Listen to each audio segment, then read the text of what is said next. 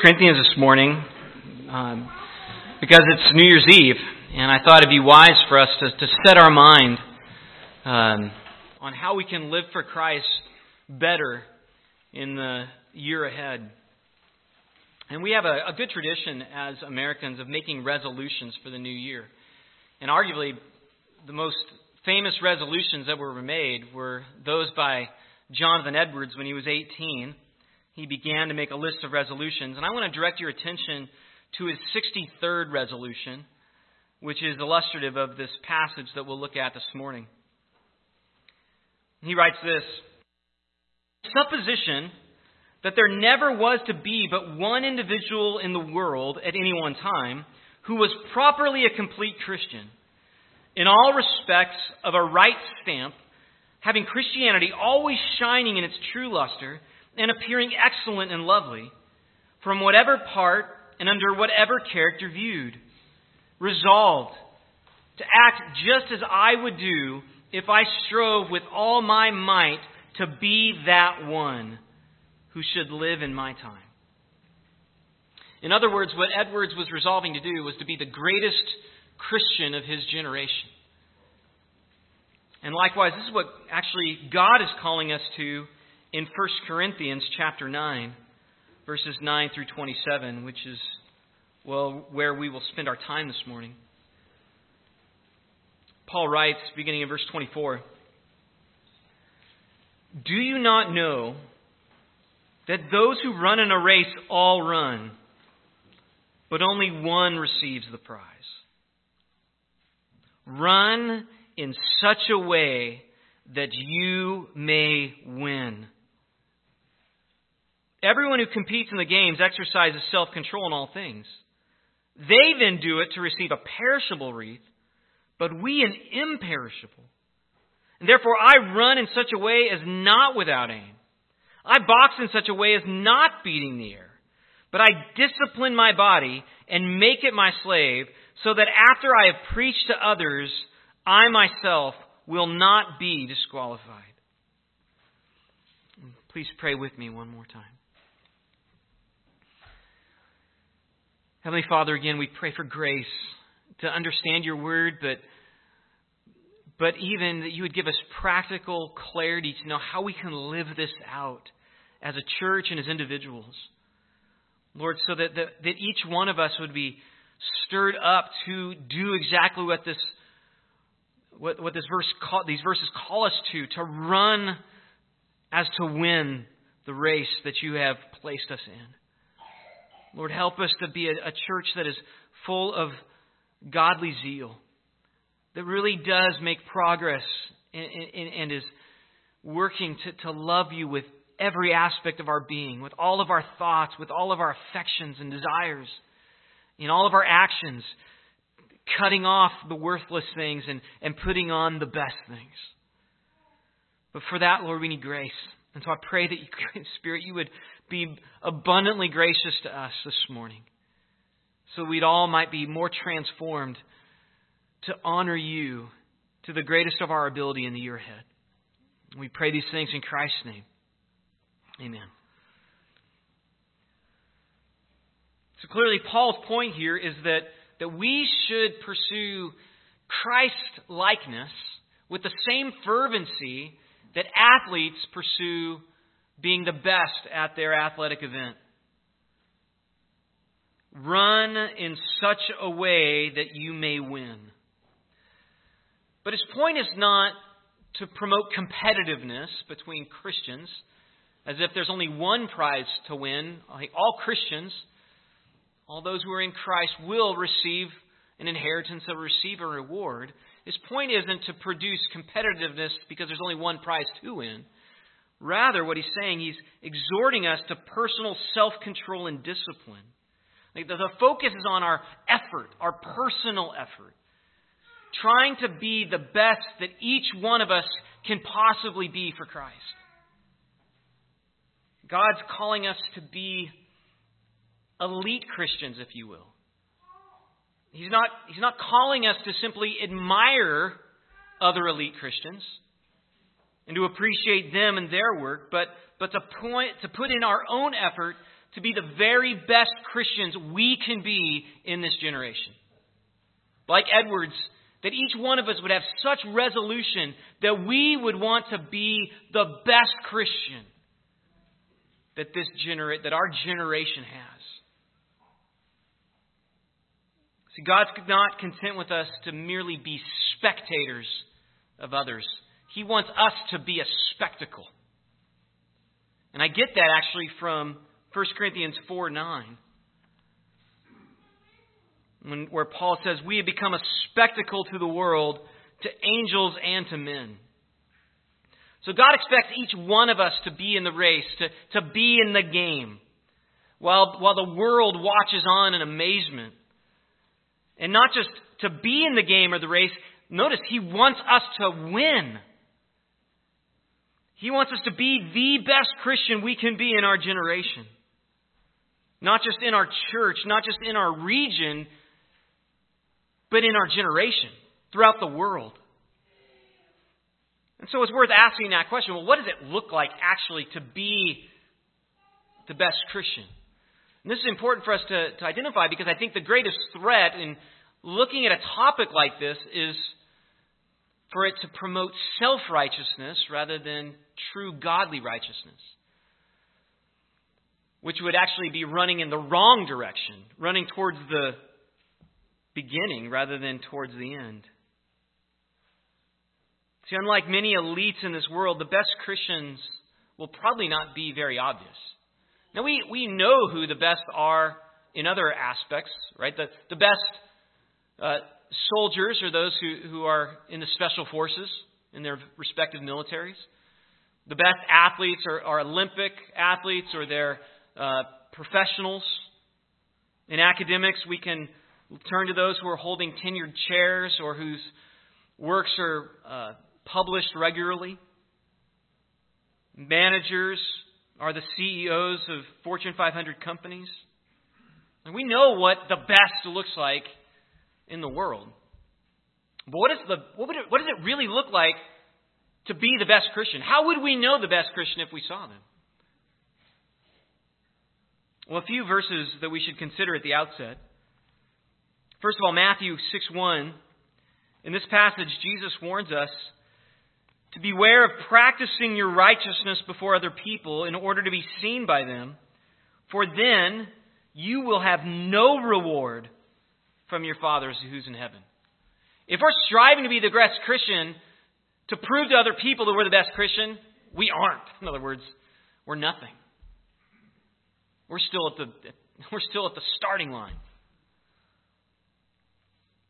And he rebuked the Pharisees for trying to impress men by their righteousness. Matthew 23, verse 28, he says, so you also out, sorry, so you also outwardly appear righteous to others, but within you are full of hypocrisy and lawlessness. Woe to you, scribes and Pharisees, hypocrites! So the, the best Christian is not the one that's trying to look like the best Christian. It's not what other people see, it's what Christ sees. And Christ told his disciples actually what true greatness in Christians actually look like. Mark 10:43 Whoever would be great among you must be your servant, and whoever would be first among you must be slave of all. And what all these texts show us is that the best Christians aren't going to be obvious to us.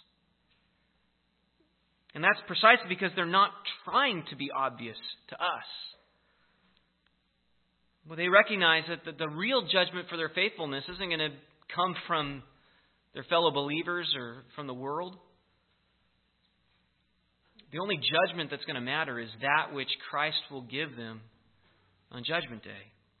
As Paul told the Corinthians just a few chapters earlier in 1 Corinthians 3, beginning verse 2. He says, Moreover, it's required of stewards that they be found faithful. But with me, it's a very small thing that I should be judged by you or by any human court. Sorry, this is 1 Corinthians 4. In fact, I do not even judge myself. For I am not aware of anything against myself, but I am not thereby acquitted. It is the Lord who judges me. Therefore, do not pronounce judgment before the time, before the Lord comes, who will bring to light the things now hidden in darkness and will disclose the purpose of a heart. Then each one will receive his commendation from God. So Paul says we don't even have the ability to judge ourselves, let alone other, other people. But God will judge us and disclose the purpose of the heart, not just the actions. But Paul does tell us in this passage, again, what should define the greatest Christians faithfulness. Right? At the very beginning there, verse 2 it is required of stewards that they be found faithful. This is in line with Jesus' parable of the talents in Matthew 25, where the faithful servants who invested the king's resources were told, Well done, good and faithful servant. Enter into the joy of your master. So the best Christian is going to be the most faithful. In other words, they're going to be the most obedient. They're going to sin less. They're going to be the most like Christ in their life and their character. They're, you could say they're, they're the ones that love God with all their heart, their soul, their mind, and strength. Right? Inwardly and outwardly, they're consumed with wanting to live for Christ. And that's what God is calling actually each one of us in this passage to pursue.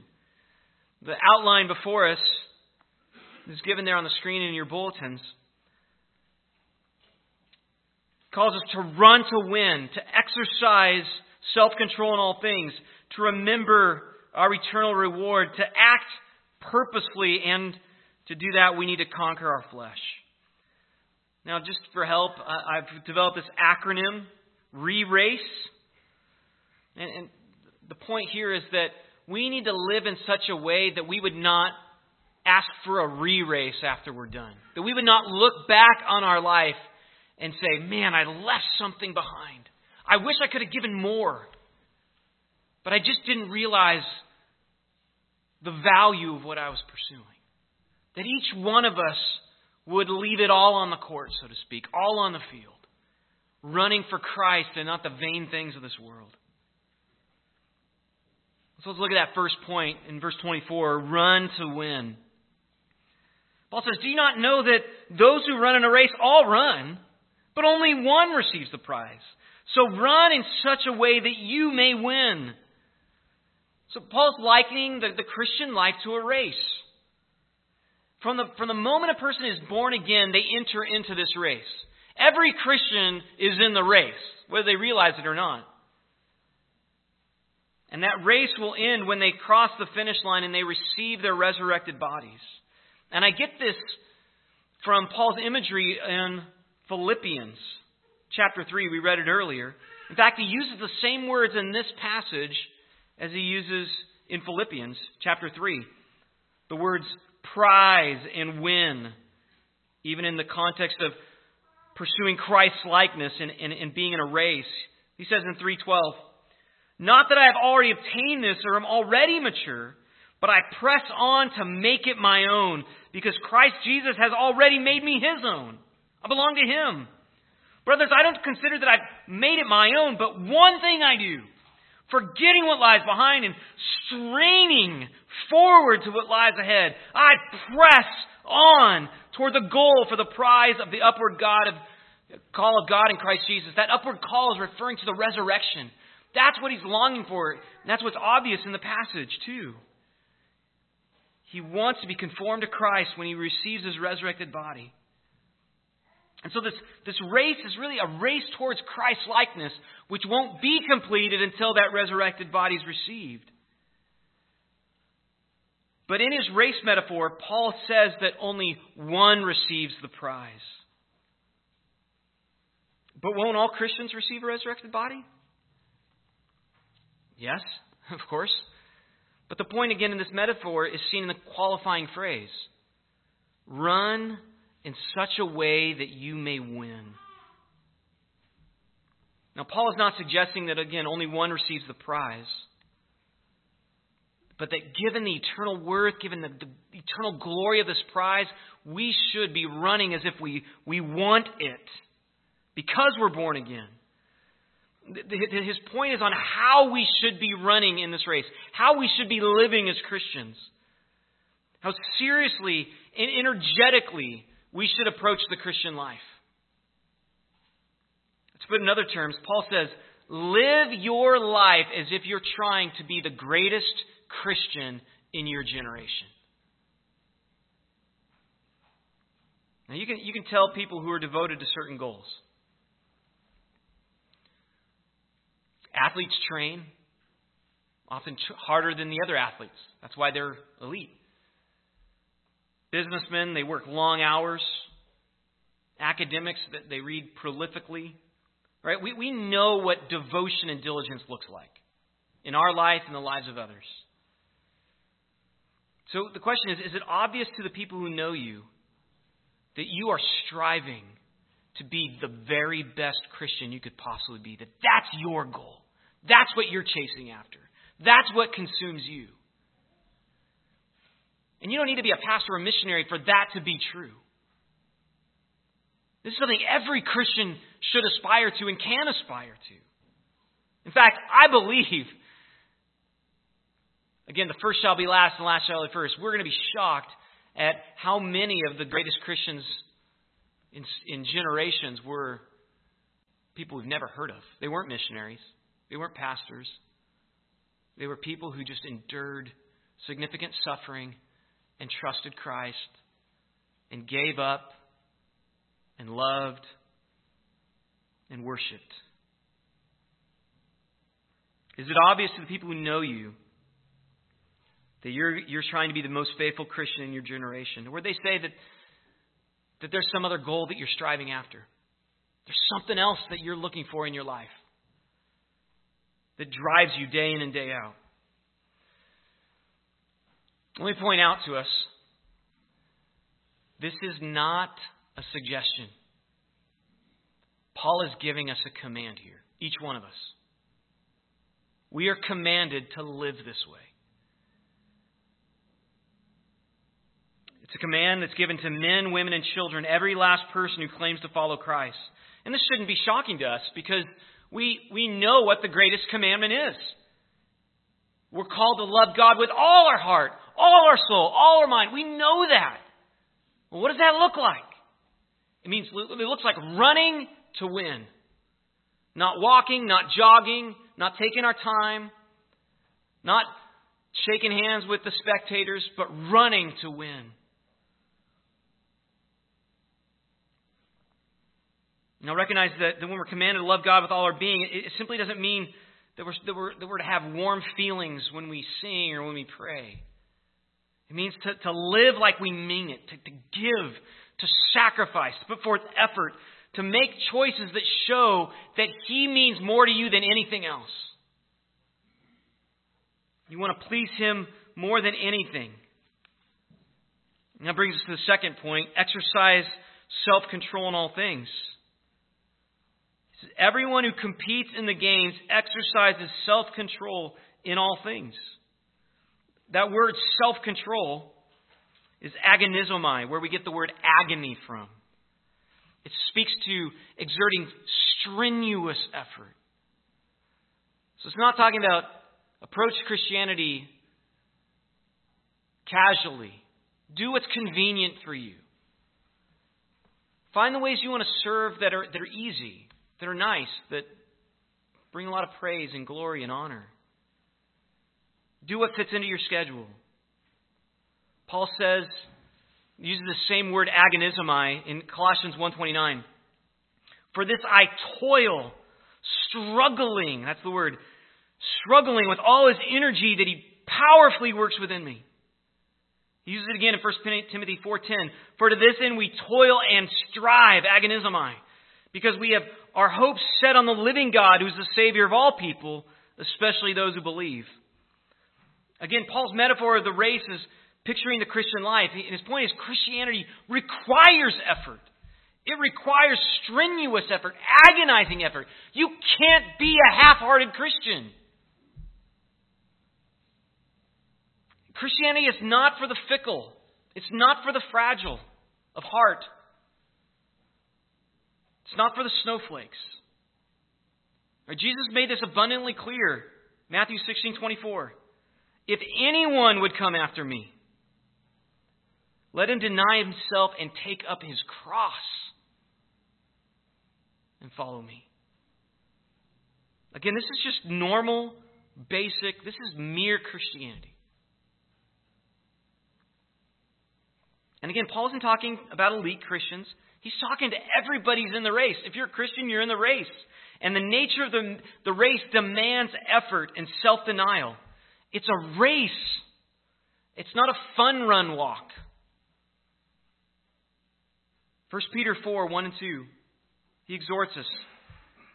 Therefore, since Christ suffered in the flesh, arm yourselves with the same way of thinking. Expect this. This is what it means to be a Christian. Whoever has suffered in the flesh has ceased from sin, so as to live the rest of the time in the flesh no longer for human passions. Well, what for then? If we're not supposed to live for our pleasures and our passions, what are we supposed to live for? For the will of God. That's what it means to be a Christian. This isn't, again, elite Christianity. This is basic Christianity. So it's true that, that all it takes is faith to enter the race. But if a person isn't running in the race, or if they drop out of the race, you have to ask the question do they really want to be in the race? Or do they just want the t shirt? Do they just want the gimmick that comes along that, that or do, do they want the sticker that says, I ran a half marathon or a marathon when they didn't? Do they just want the honor, the glory, the perks, or do they want to run? Do they want to be in the race? Well, if they're running the wrong direction, or they're walking, you have to. If you went to a, if you went to an athletic event and you saw somebody walking, taking it casually, we would all we would all hang our heads in shame, especially if we knew them. God says, I want you to run. Run like you mean it. This is a race.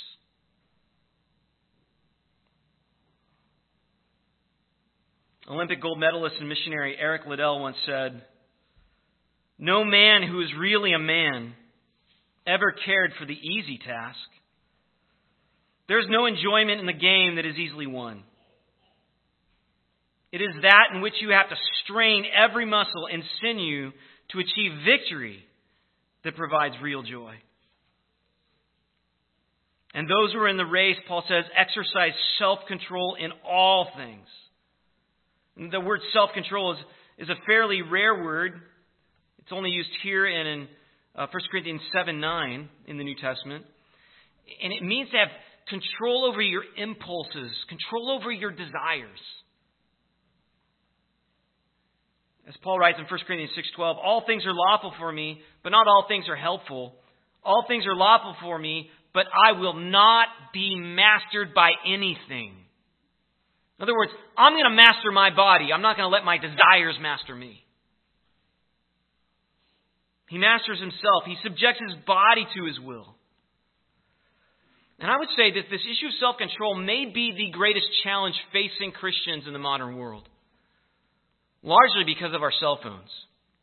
We live in, a, in an age where it's really easy to purchase things, it's really easy to have any question we have answered we're, we're, immediacy is just at our fingertips. It doesn't have, we don't need to work very hard for many things. And therefore we lack patience. And we grumble and complain all the more. We lack, in other words, we lack self control. We live in a culture that's breeding a lack of self control. We want, we want what we want now because so much of what we can have, we can have now. We can order something online and it can be there that, that day. And we think that's just because I deserve it. But if we start to think like that in everything in life, it'll come out in our lack of self control. In the second part of verse 25, Paul appeals to the, the benefits to running the Christian race to win it. He says, We'll receive an, an eternal reward. Verse 25, They then do it to receive a perishable wreath, but we an imperishable. So the reward for uh, winning an Olympic race today is you get a gold medal, not to mention the lucrative endorsements.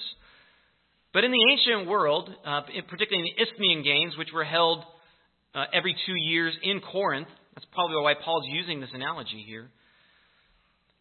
In the Isthmian Games, the crown that was received was made of pine needles, or in some cases, celery, withered celery at that.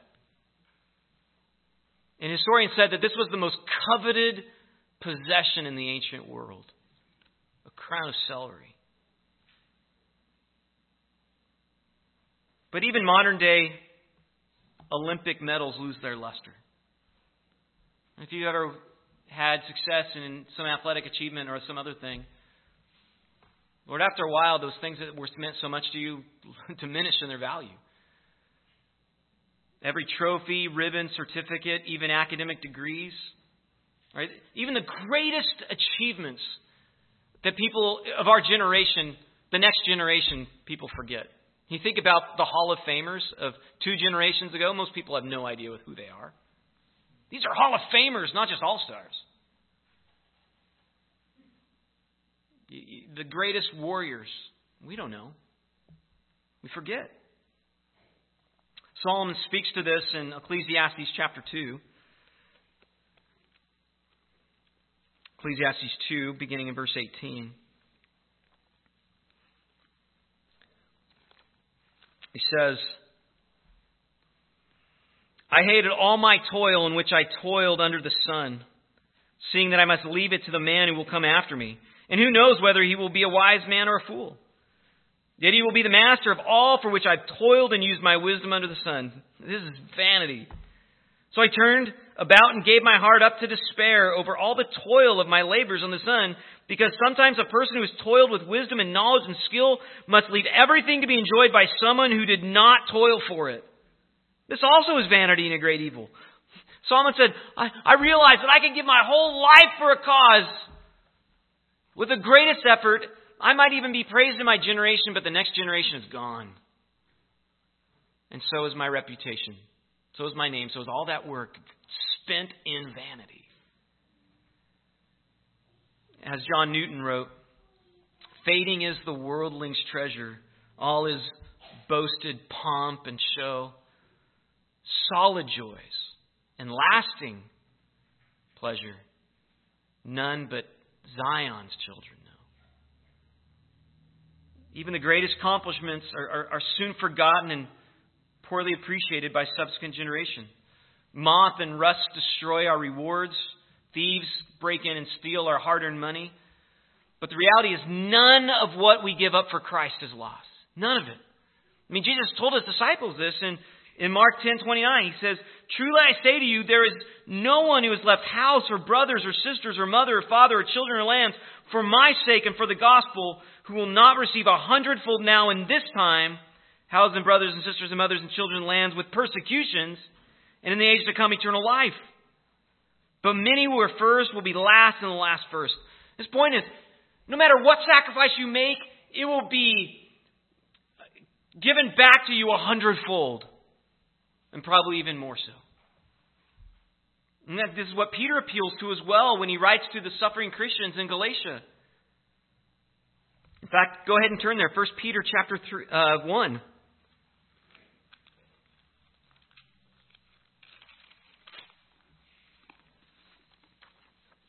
Beginning of verse 3. Read 3, 3 through 9. Blessed be the God and Father of our Lord Jesus Christ, who, according to his great mercy, caused us to be born again to a living hope through the resurrection of Jesus Christ from dead, to obtain an inheritance which is imperishable, it's undefiled, it will not fade away, it is reserved in heaven for you, who are protected by the power of God through faith for a salvation ready to be revealed in the last time. Speaking of the resurrection there. And notice what it says. In this you greatly rejoice. Right? For the joy set before us. Even though now for a little while, if necessary, you've been distressed by various trials. So that the proof of your faith, being more precious than gold, which is perishable, even though tested by fire, may be found to result in praise and glory and honor at the revelation of Jesus Christ. And though you do not see him, you love him. Though you do not see him now, but believe in him, you re- greatly rejoice with joy inexpressible and full of glory. Attain the outcome of your faith, the salvation of your souls. So, in light of the fact that we're in a race, we should exercise agonizing effort to, to bring our, our bodies into control. Because we're, we're chas- what we're chasing after has eternal value, real substance. As the great cricketer C.T. Studd, who gave it all up to become a missionary to China, said, We only have one life. It will soon be past. Only what's done for Christ will last. None who are spent in the service of Jesus will ever be disappointed. Right? Nobody who, who, who sacrifices greatly for the sake of Christ is going to get to the end and receive their reward and go, That's it? I gave up all this and this is it? But rather, what they're going to say, oh, if only I had known. I would have given more. I would have sacrificed more. If only I had, if I had any idea of what was available to me, I wouldn't have wasted it on all those stupid, pithy things, pathetic things. Oh, how much of my life I wasted on nothingness. Because one of my friends thought that was cool. They're not going to say that.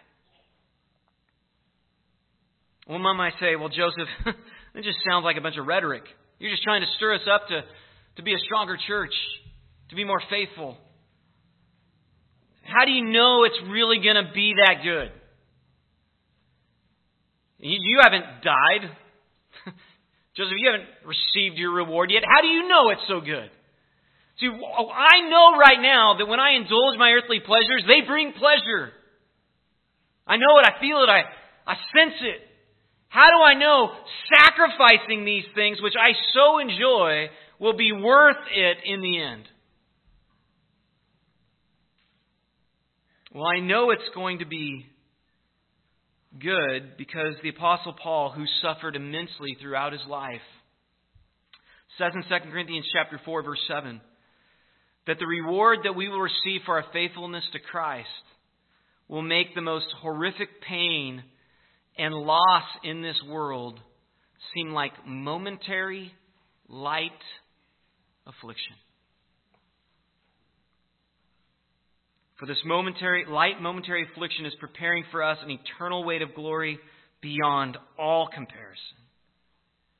And that's why he exhorts each one of us to follow his example and to, to run the race set before us, to live purposefully. Verse 26. Therefore, I run in such a way as not without aim. I box in such a way as not beating the air. See, Paul knows what he's trying to achieve. He's living with a purpose. He knows what he's aiming at.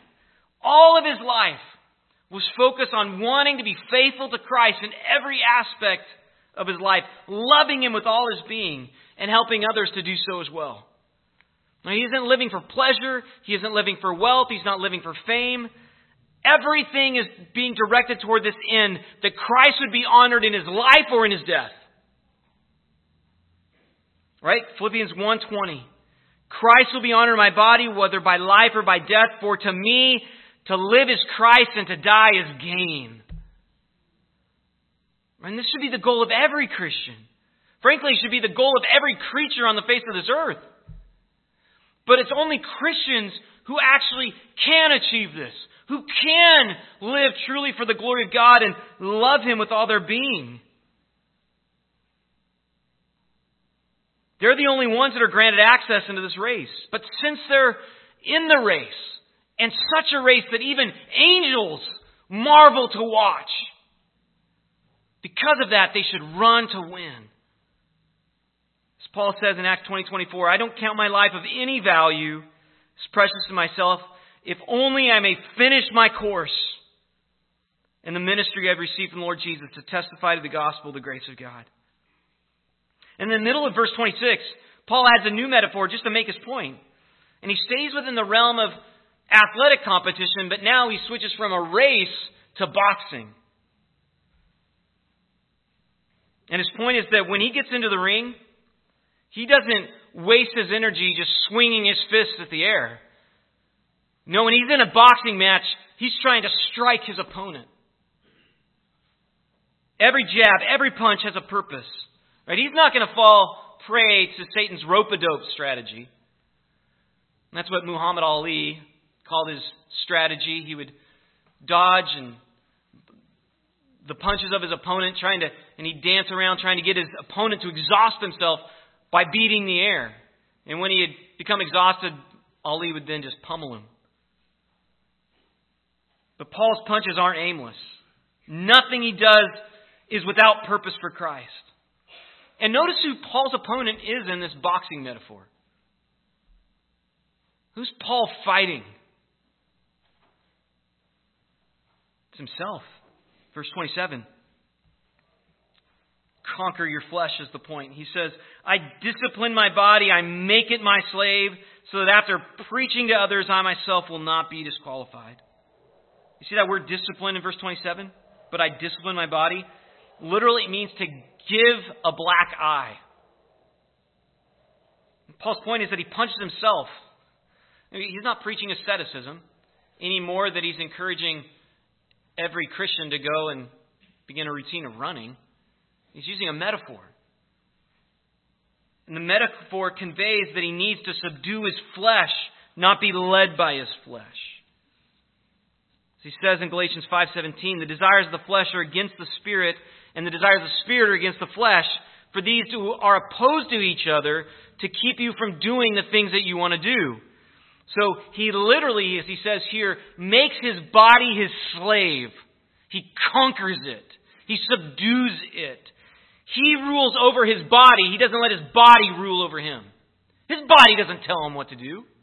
He tells his body what to do. He's not a slave to his flesh. His flesh is a slave to him because he's a slave of Christ. And he seeks to subdue his flesh he says because he fears disqualification. The word means to, to speaks to passing a test or actually not passing a test. Failing a test. In this metaphor of running a race, it speaks to being a loser, a failure. You got in the race, but you couldn't finish. When Christ assesses his work on the day of judgment, Instead of hearing, well done, he fears hearing, you worthless servant. That's what the word means worthless. To fail. The most famous Christian runner in history was Eric Liddell, whose remarkable life was commemorated in the movie Chariots of Fire. And he's primarily remembered because he refused to run on a Sunday, which is when his race was, chose not to run in his race that he had competed for and trained for because he thought it was a violation of his Christian convictions regarding the Sabbath. And so he instead ran in a different race, the 400, which is very different than the 100, on the following day. And it was an event he hadn't trained for at all.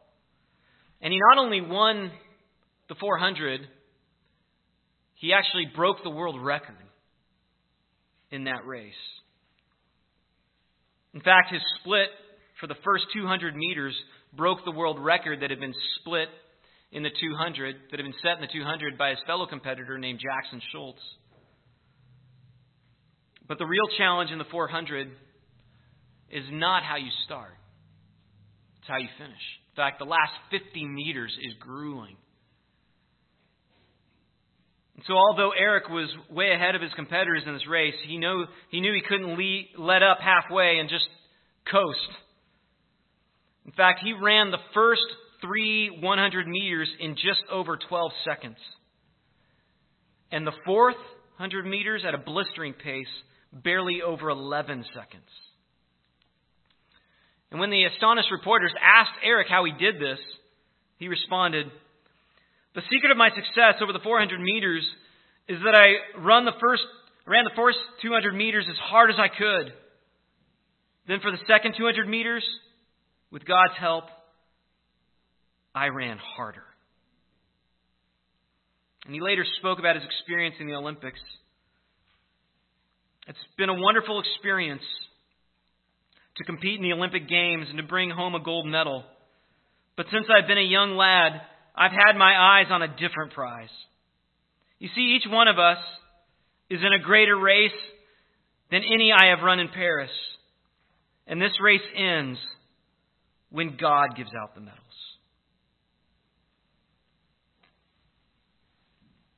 Therefore, in 2024, brothers and sisters, let us run to win.